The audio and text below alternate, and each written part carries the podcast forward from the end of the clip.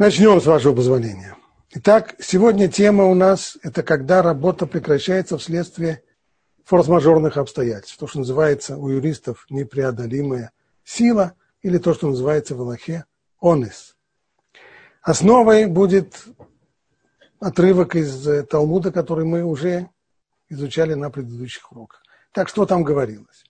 Там была Брайта, не было сказано так. Некто нанял работников, а те подвели его, не выйдя на работу или наоборот, он подвел их. В обоих случаях и та, и другая сторона не могут только негодовать друг другу, то есть это негодование оправданное, но материальных претензий к нему в случае невыполнения обещаний быть не может. То есть рабочий к работодателю, который подвел их и не дает им работы, несмотря на свое обещание, иск в суд они подать не могут. Какой случай имеется в виду? Когда они еще не вышли на работу. Хозяин утром уже отказался от их услуг, но если погонщики ослов, которых он нанял для того, чтобы привезти ему зерно из другого места, уже пошли, но не нашли зерна, пришли туда, а зерна там нет. Или рабочие, которых нанял окучивать его поле, пришли на поле, оно оказалось мокрым, мокрым. Окучивать в таком состоянии его невозможно.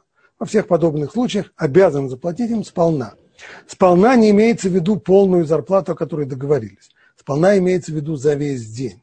То есть не за тот час, который они потратили на то, чтобы прийти на рабочее место, выяснить, что работы нет, вернуться домой.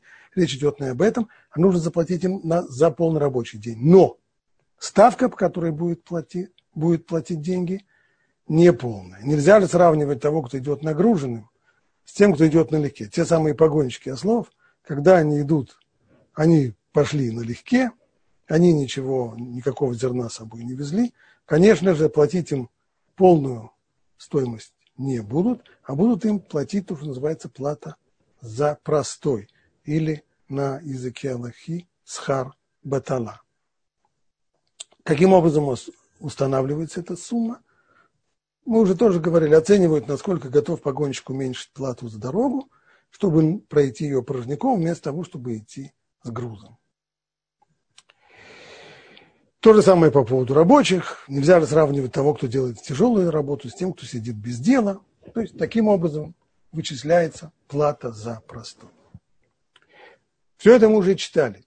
А для чего это мы повторяем еще раз? Вот потому что Талмуд там дальше продолжает. Сказано там так. Учил Тана перед Равом. Что это за выражение такое? Учил Тана перед Равом. Как, как происходили уроки в Ешивах в Вавилоне, там, где был записан Талмуд. Урок начинался с того, что устанавливалась та Мишна или Барайта, которая будет обсуждаться в этот день.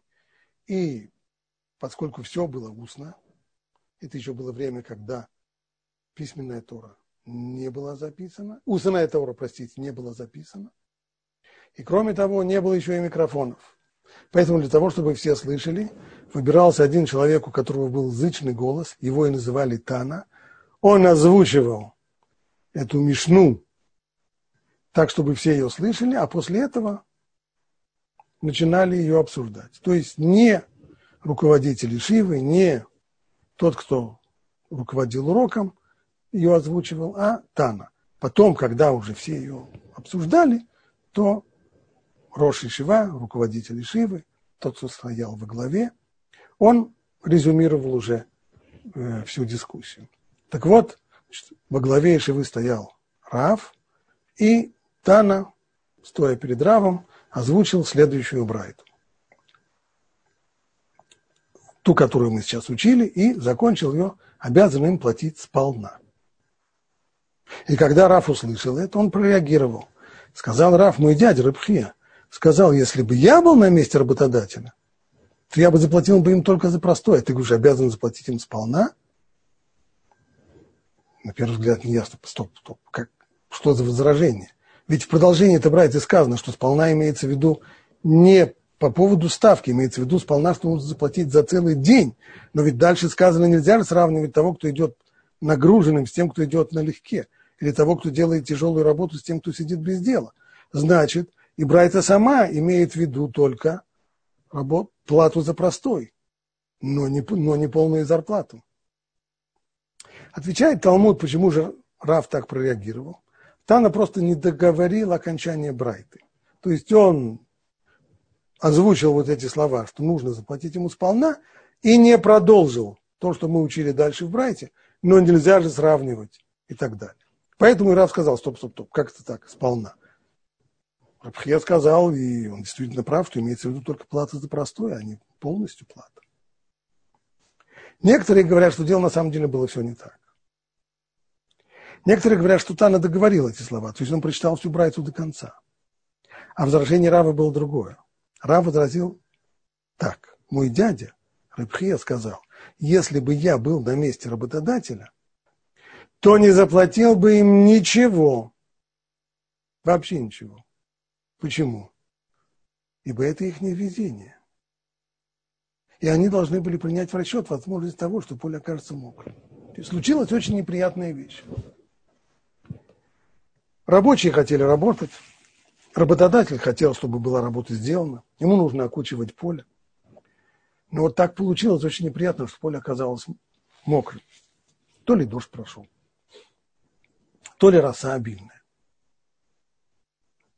Но в этом никто не виноват. Рабочие не виноваты. То, что они вышли на работу, они же не знали, что творится на поле. Не знали. Но хозяин тоже не виноват.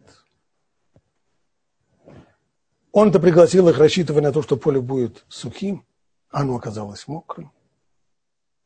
Кто должен нести ответственность за вот такую неприятную ситуацию, в которой никто не виноват, но случилась неприятная вещь, форс-мажор.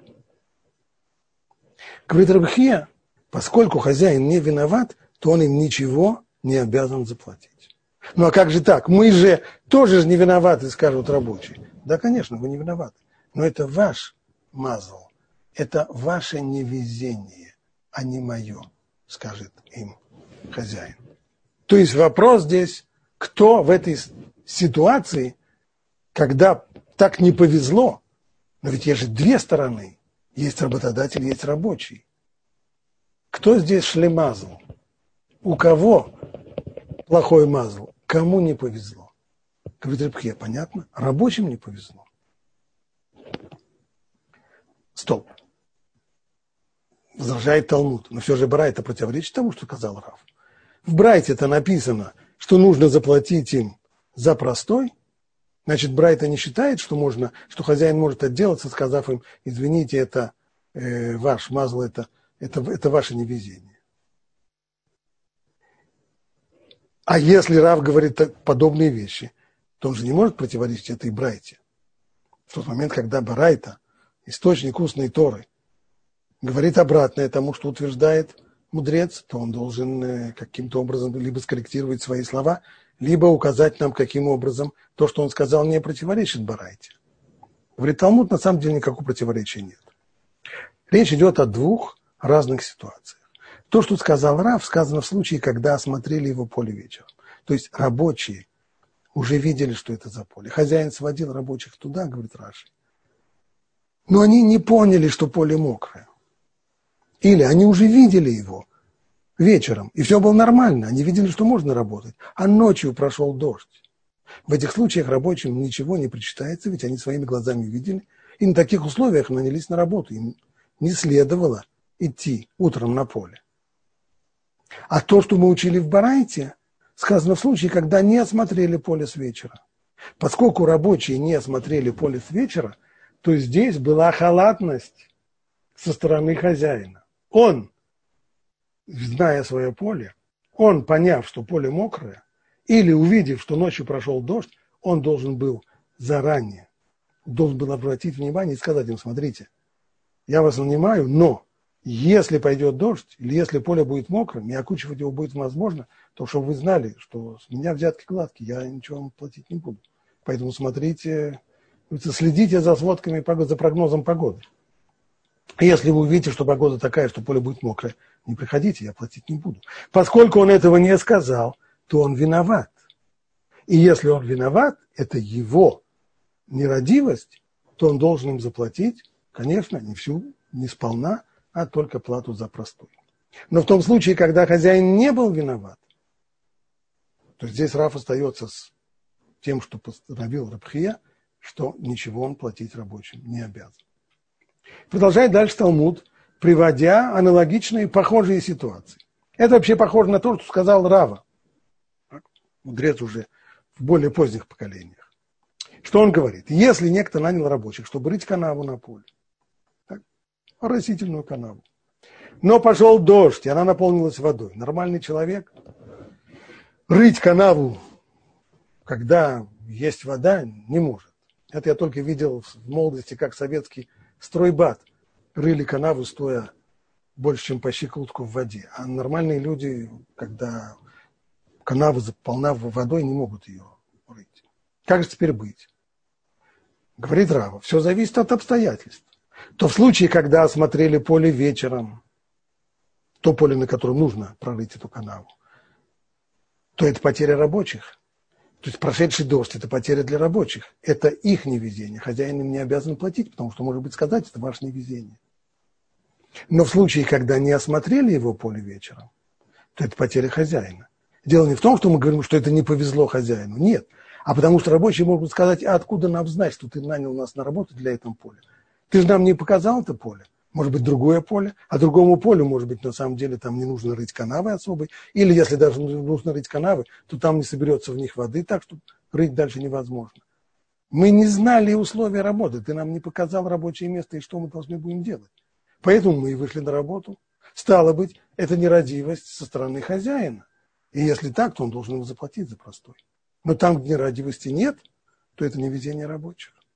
И еще сказал Рава, если некто нанял рабочих для того, чтобы начерпать воды для поливки поля, то есть есть какая-то река, и нужно ведрами или каким-то другим способом вручную начерпать воды для поливки поля.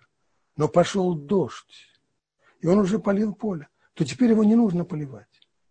То есть люди вышли на работу, хозяин им говорит, ребята, извините, но большое вам, конечно, спасибо, по-человечески, я вам очень благодарен, что вы пришли, но в вашей работе больше нет необходимости. Душ пошел. Это потеря для рабочих. Снова это их невезение. Хозяина нельзя здесь обвинить в нерадивости. Он же не знал, что дождь пойдет. У него не было такой сводки погоды на, на неделю вперед. Не знает, что дождь пойдет. Вот здесь ни в чем не виноват. А чье это невезение? Рабочих. И еще сказал Рова, если некто нанял рабочих для того, чтобы начерпать воды для поливки поля. Но река пересохла, иссякла. Все, неоткуда воды приносить. Произошло это посередине дня. Тогда, если это редкое явление, то есть хозяин не мог этого предвидеть, то это потеря для рабочих, ибо это их невезение. Но если это привычное дело, что река пересыхает во время поливного сезона, тогда, если рабочие местные, они должны были принять это в расчет, что река здесь часто пересыхает, то это их потеря, если они вышли на работу, не подумав об этом, об этом, а со стороны хозяина он не обязан был их остановить. Но если они не местные, они пришли из другого места, они не знают характер этой реки, и хозяин должен был их предупредить, смотрите, река здесь такая, что может и пересохнуть, так что примите это во внимание – и если это он не сделал, то это его халатность, его потеря, и он должен им оплатить за простой. Вот теперь э, мы видим типичный принцип, по которому строится Аллаха. Это принцип индуктивный. То есть в Талмуде приводятся конкретные случаи, их здесь несколько, а уже затем комментаторы Талмуда делают, пытаются подвести общее правило, вывести общий знаменатель для всех этих случаев, для того, чтобы вывести конкретно правило. Вот мы сейчас воспользуемся комментарием Бритва для того, чтобы резюмировать все эти разные случаи, которые были здесь приведены. Общее правило, которое можно вывести из этого отрывка, таково. Во всех случаях, когда работодатель и работник равны, в чем они здесь равны? Либо оба должны были знать, что так может случиться, что работы не будет. Либо оба не могли знать. То есть это полный форс-мажор для обеих сторон. Тогда это потеря для работника. Это его невезение. Это он шлемазал.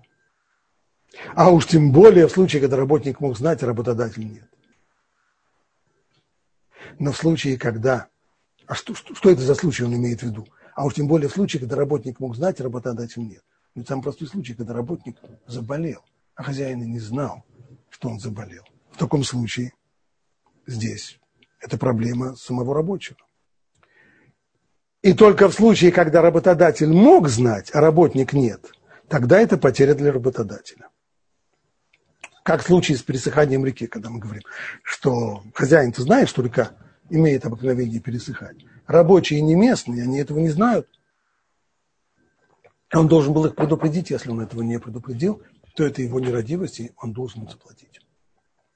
Все же, если в начале работы выясняется, что работы нет, дождик полил поле, оно теперь не нуждается в орошении, или наоборот, э, иссякла река, и теперь неоткуда взять воду для орошения. Во всех этих случаях, если они могут наняться к другому хозяину, даже за более низкую плату, тогда пусть нанимаются, а уже первый работодатель, он должен возместить им разницу в оплате.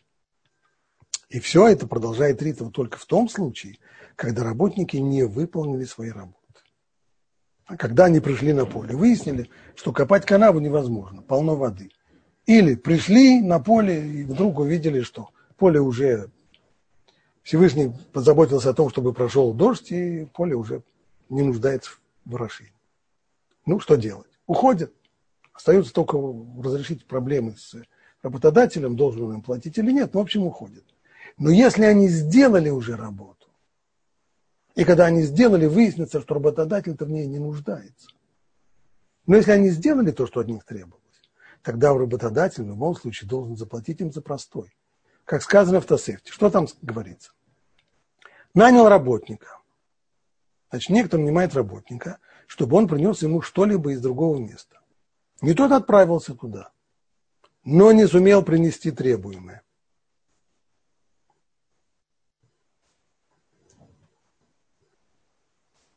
но не сумел принести требуемое.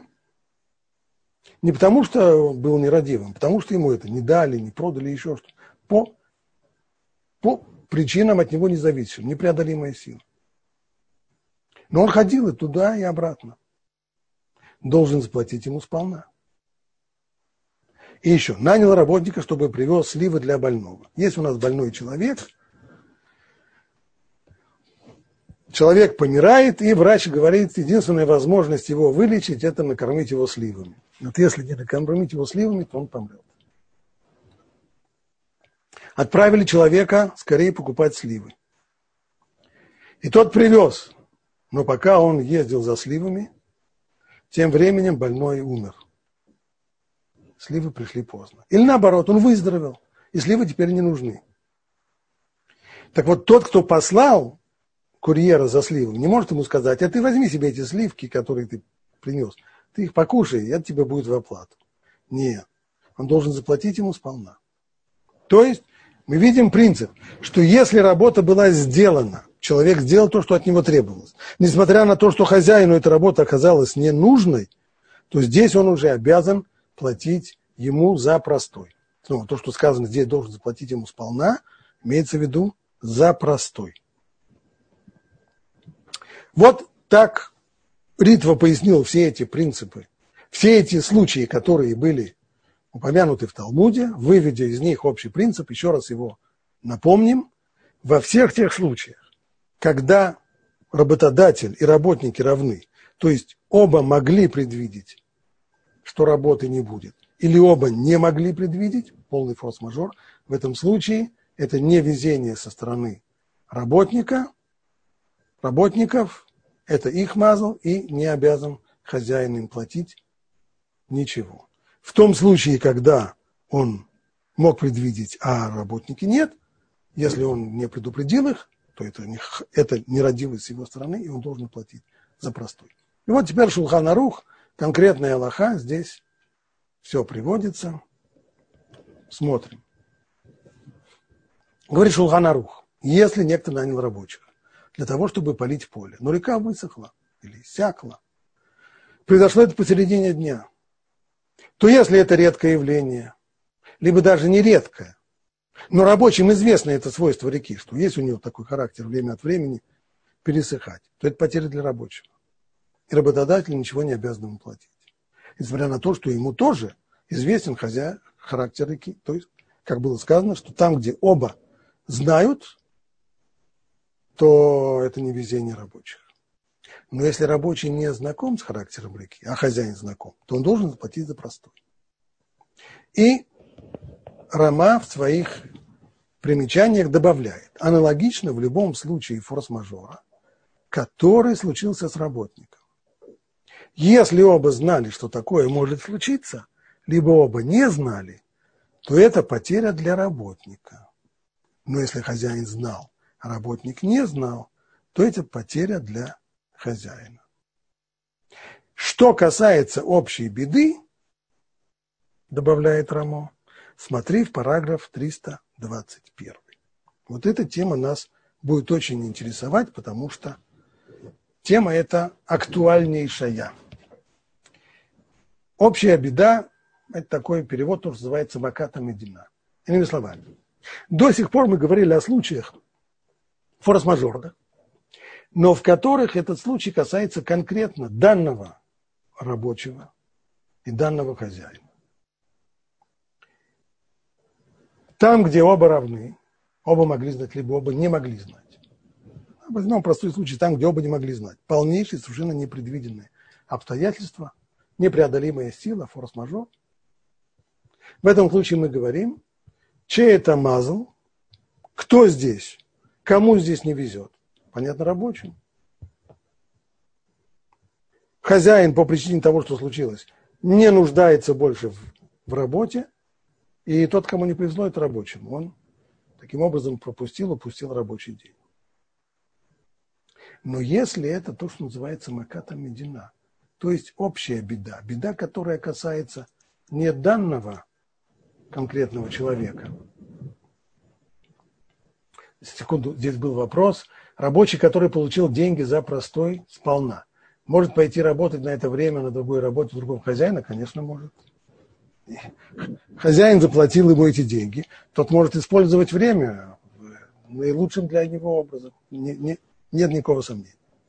Окей, значит, возвращаемся к нашему вопросу общей беды. Так, общая беда, Маката Медина. В качестве примера возьмем э, наши ситуации – распространение коронавируса привело к тому, что работодатели не нуждаются в работе многих людей. Обязаны ли они оплачивать им простой?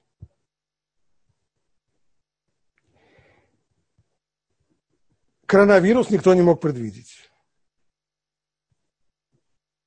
Очевидно, даже микробиологи из китайского этого института в Ухане – тоже не могли предвидеть, что у них произойдет вот такой сбой и случится то, что случилось. Никто не мог этого знать. В этом случае стороны равны. И работодатели, и работники. По идее, мы должны сказать работникам, вы в данном случае некрасиво людям говорят, что вы шлемазлы, так, это имеет у нас в языке отрицательный так, от, оттенок. Имеется в виду, не повезло вам. Значит, конкретно, если человек отдает детей в детский сад или да, отдает их няне, каждый день он приводит детей в детский сад или к няне, и до сих пор он исправно платил в этот детский сад или няне за то, что они занимались его детьми. А тут случился коронавирус. Правительство объявило, что все детские сады и прочие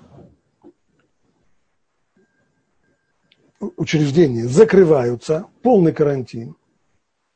И люди, которые там работают, в детском саду, остаются без, э, без дохода. Обязан ли человек, который до сих пор посылал к ним детей и собирается и в дальнейшем, когда все закончится в определенный момент, он собирается снова посылать им детей, обязан он платить за простой все, те, все то время, Пока детский сад был закрыт, то же самое по поводу частной няни. Обязан ли он ей платить? Или он может ей сказать, смотрите, это ваше невезение, вам очень не повезло. Что я могу делать? Дети у меня дома, привести я к, вас, к вам им не могу, запрещено, поэтому я не обязан вам платить.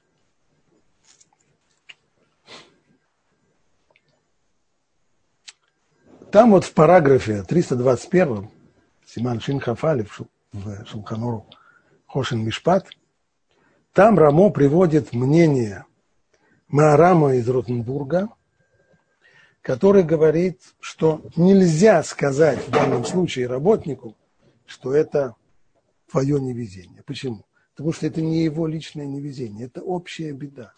У нас все государство оказалось в такой ситуации. Конкретный случай, который разбирает Тамарам, это когда э, люди посылают э, детей к Миламиду, чтобы он их учил Торе, и вдруг э, власти этого места запретили Миламидам обучать еврейских детей Торы. И это указание не просто как кого-то одного, а это указание по всему э, графству, княжеству. По всему государству. Это общая беда. Ни одному Миламиду теперь нельзя обучать детей. А ему обещали деньги, а он остался сейчас без работы. Поэтому, говорит Маарам, нельзя в таком случае сказать ему, извини, старик, но это твое, твоя проблема, это тебе не повезло, я очень сожалею, но платить тебе ничего не буду. Надо ему платить, считает Маарам, несмотря на то, что он не работает за все это время. Нужно сказать, что многие авторитеты возражают против того, что написал Маарам. Рамо там их приводит тоже. А некоторые считают, что и Рамон не согласен с этим решением Маарама. Ведь на самом деле у нас есть параллельная, э, параллельная Аллаха. Там же, в том же самом параграфе. Там говорится вот о чем. Если есть арендатор, который обязался э, обрабатывать поле и хозяину поля вносить, скажем, э, треть от урожая или четверть от урожая вносить ему в качестве платы за арендной платы за это поле. Как быть, если случилась засуха? Не на данном поле, а это Маката Медина, общая беда. По всей стране засуха. Как быть? Перед нами человек, который сдает поле в аренду, он подобен рабочему. Рабочий сдает в аренду свою рабочую силу, а хозяин поля сдает в аренду не рабочую силу, а поле. Есть у нас нанимающий работодатель, который пользуется услугами рабочего, и арендатор, который арендует это поле и платит за его аренду. Так вот там мы говорим, что в случае, когда это мака там медина, когда это общая беда, скажем, засуха, которая по по всей стране разразилась, и, по крайней мере, по всему региону, то в таком случае арендатор не обязан давать договоренную четверть или треть своего урожая, а он имеет право дать меньше. То есть мы считаемся с тем, что общая беда в чью пользу? В пользу хозяина, в пользу арендатора, а не в пользу того, кто сдает в аренду. А в нашем случае работник, он тот, кто сдает в аренду свою рабочую силу. Поэтому многие возражают против Псака Рамо, и у нас получается это спорный вопрос. В конкретном, вот это, в нашем конкретном вопросе, нужно ли платить няне или детскому саду, которые не могут принимать детей вследствие эпидемии коронавируса и запрета со стороны государства это общая беда. Согласно Маараму, надо им платить за простой. Согласно другим авторитетам, не надо. И поэтому некоторые современные авторитеты, в частности, вот, я знаю, скажем, Раф Вебер, с которым э, я обсуждал этот вопрос, он говорит простая вещь. Как мы действуем в ситуации, в которой есть спор между авторитетами – у нас есть принцип, известная презумпция, амуци михаверо, алава рая. Кто должен доказывать, какая сторона доказ, должна доказывать свою правоту? Не тот, кто деньги держит, а тот, кто деньги хочет получить. Значит, если родители еще не заплатили няне или, или детскому саду, в таком случае пусть детский сад доказывает, что Аллаха как Маарам. И поскольку он доказать этого не может, ибо это спорный вопрос, то родители не обязаны дать деньги. Но если деньги заплачены вперед, так, то есть, например, человек заплатил няне вперед за, за весь месяц или, или заплатил даже за весь год, то в таком случае он хочет получить свои деньги назад.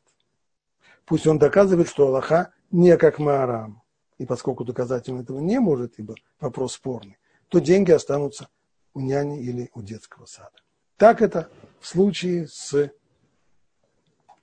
общей бедой. Есть, еще раз повторяю, это спорный вопрос, как быть в случае общей беды, когда нельзя сказать работнику, что это твое невезение, это невезение всей страны, это общая беда. И в этом случае у нас есть спор, мнения по кем разделились, и поэтому вполне, по крайней мере, псак, который я здесь привел, Рава Вебера, который вполне можно понять, что мы здесь действуем по принципу Амуцими Хебро, Аллаха Рая, то есть тот, кто хочет получить деньги, должен привести доказательство, что Аллаха соответствует его интересам.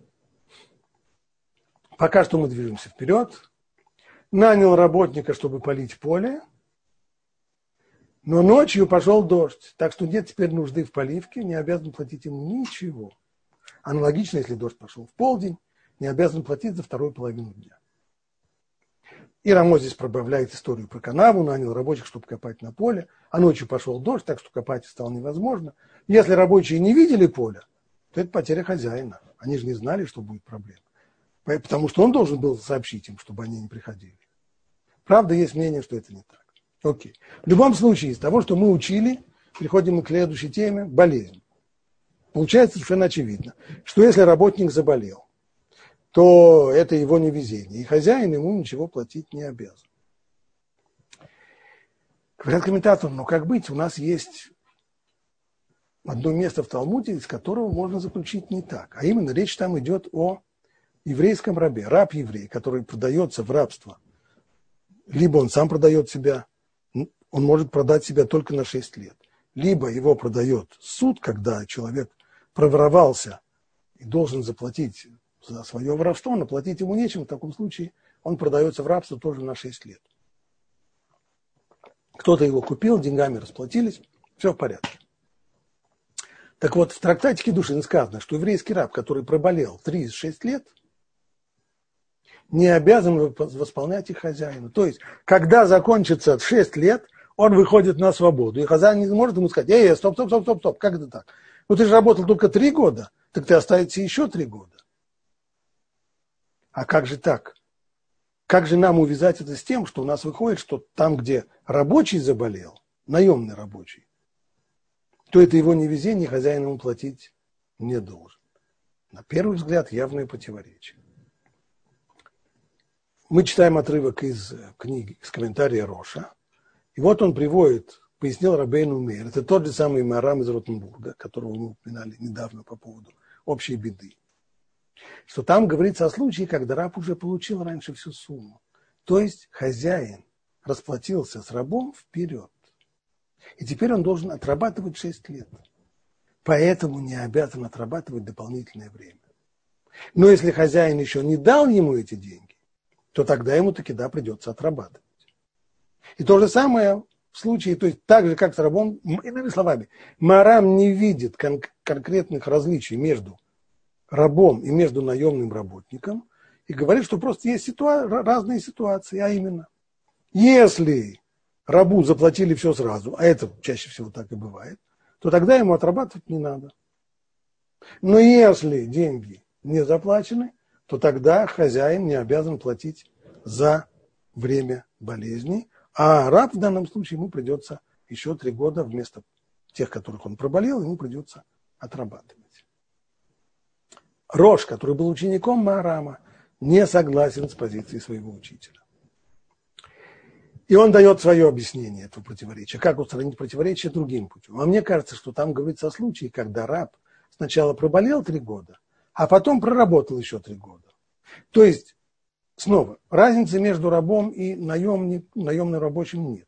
Но разница в том, как расположились эти вот три года болезни и три года работы. Он сначала проболел три года, а потом проработал. И когда хозяин его принял снова на работу, он не сказал ему сразу, смотри, ну ты три года проболел, поэтому ты потом мне еще отработай. А он просто молча его принял снова на работу. Стал быть, мы говорим, если промолчал, значит простил.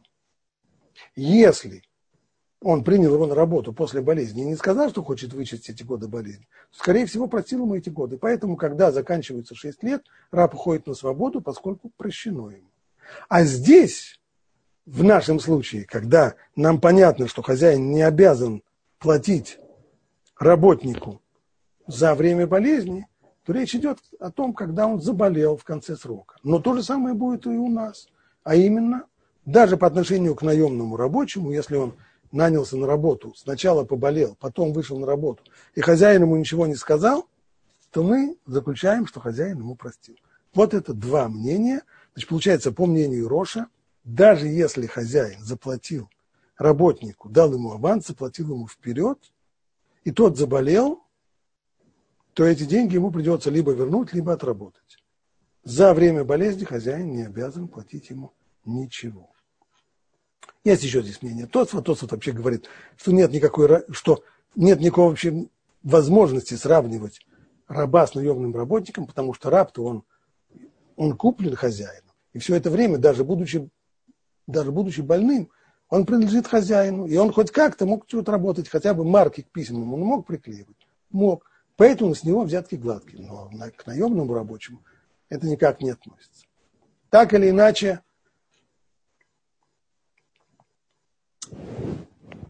посмотрим в Шулханарух,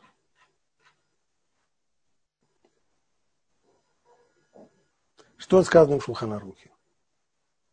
Если хозяин снова принял работника на работу после того, как закончилась болезнь, или другие непреодолимые препятствия, и ничего при этом не сказал, промолчал, вышел человек на работу после болезни, и хозяин промолчал, то он должен будет заплатить ему за все время работы. И не имеет права вычитать время болезни. То есть за все время найма, включая дни болезни, он обязан будет ему заплатить. Но в любых других случаях работодатель вычитает дни болезни, несмотря на то, что работник не собирался уходить с работы. То же самое относится к учителю, который заболел. Из его зарплаты вычитают дни болезни. Так здесь речь идет об учителе, который по своей собственной инициативе заболел. Это не Маката Медина, это не общая беда, это не коронавирус, это его личная болезнь. Итак, по первому мнению, которое здесь приводит Рома, это мнение Роша, хозяин не обязан платить работнику за время болезни, за исключением одного случая, когда человек сначала заболел, а потом выходит на работу, и хозяин ему ничего не говорит.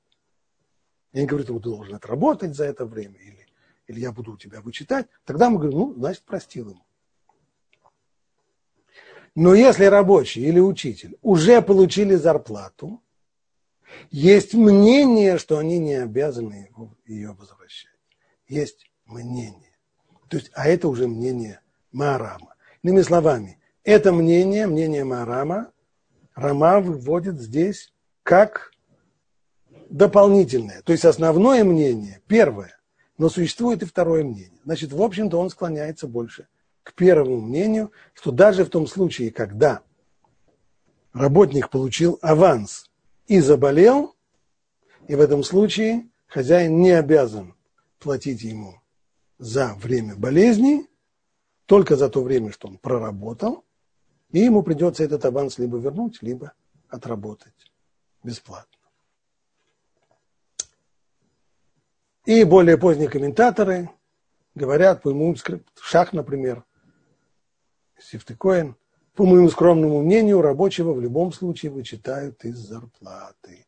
То есть он поддерживает первое мнение, приведенное здесь в Шулханарухе, а не мнение Маарама. И есть у нас параллельная Аллаха, которую мы закончим. По поводу аренды, снова напомним, аренда дома, аренда жилплощади, аренда квартиры и аренда рабочей силы – это вещи параллельные. Рабочий сдает в аренду свою рабочую силу, хозяин нанимает. Квартиросъемщик нанимает квартиру, которую сдает в аренду ему хозяин квартиры. Так вот, что получилось. Некто арендовал дом и умер до того, как истек срок аренды.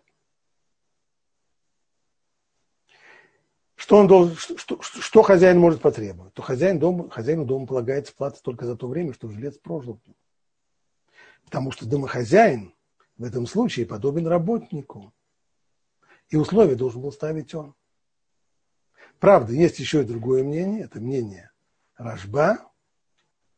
Рожба говорит, что аренда дома, она похожа на продажу, и поэтому, поэтому хозяин не обязан ничего возвращать. Ему полагается за весь срок. Как быть в таком спорном положении? Поэтому не думается, что если домохозяин получил плату за весь срок аренды вперед, то не обязан ее возвращать. Снова по принципу Амуцими Хаверо Алаварая. То есть, есть, были, если плата была внесена уже, поскольку вопрос спорный, то хозяин дома не обязан ее возвращать. Но если, но если не заплачено еще, то не обязан платить. И прибавляет Рамо еще последнюю вещь снова. А если семья ученика сбежала из-за эпидемии, то есть семья ученика наняла Миламеда, учителя, чтобы тот обучал ребенка Торы. Но случилась эпидемия, как у нас короны. И как это было в особенности принято в средние века и в Италии, и в других местах, здесь конкретно описывается ситуация в Италии, в Венеции, то люди бегут из городов, бегут куда-нибудь за город от эпидемии.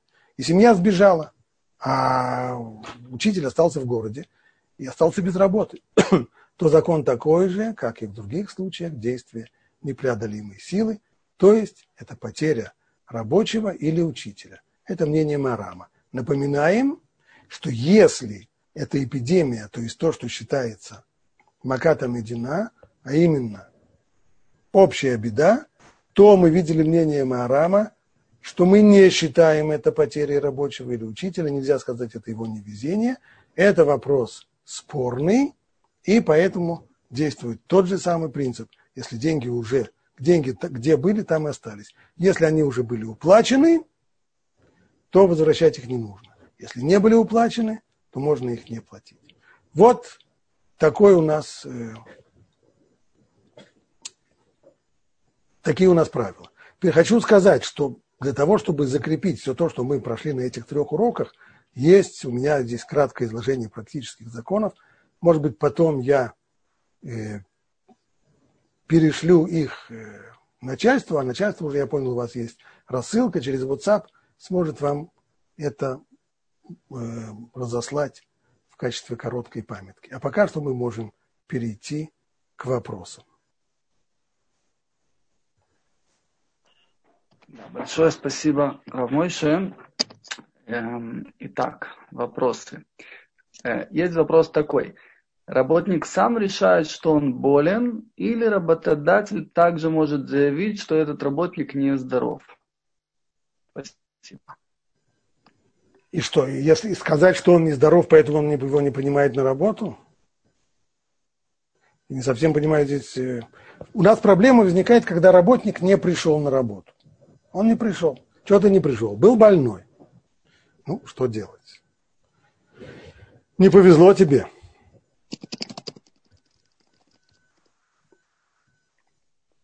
Если же в, в, в такой ситуации, может быть, когда работник пришел на работу, но у него температура, а хозяин собирается его завернуть, вот здесь может быть какой-то кейс с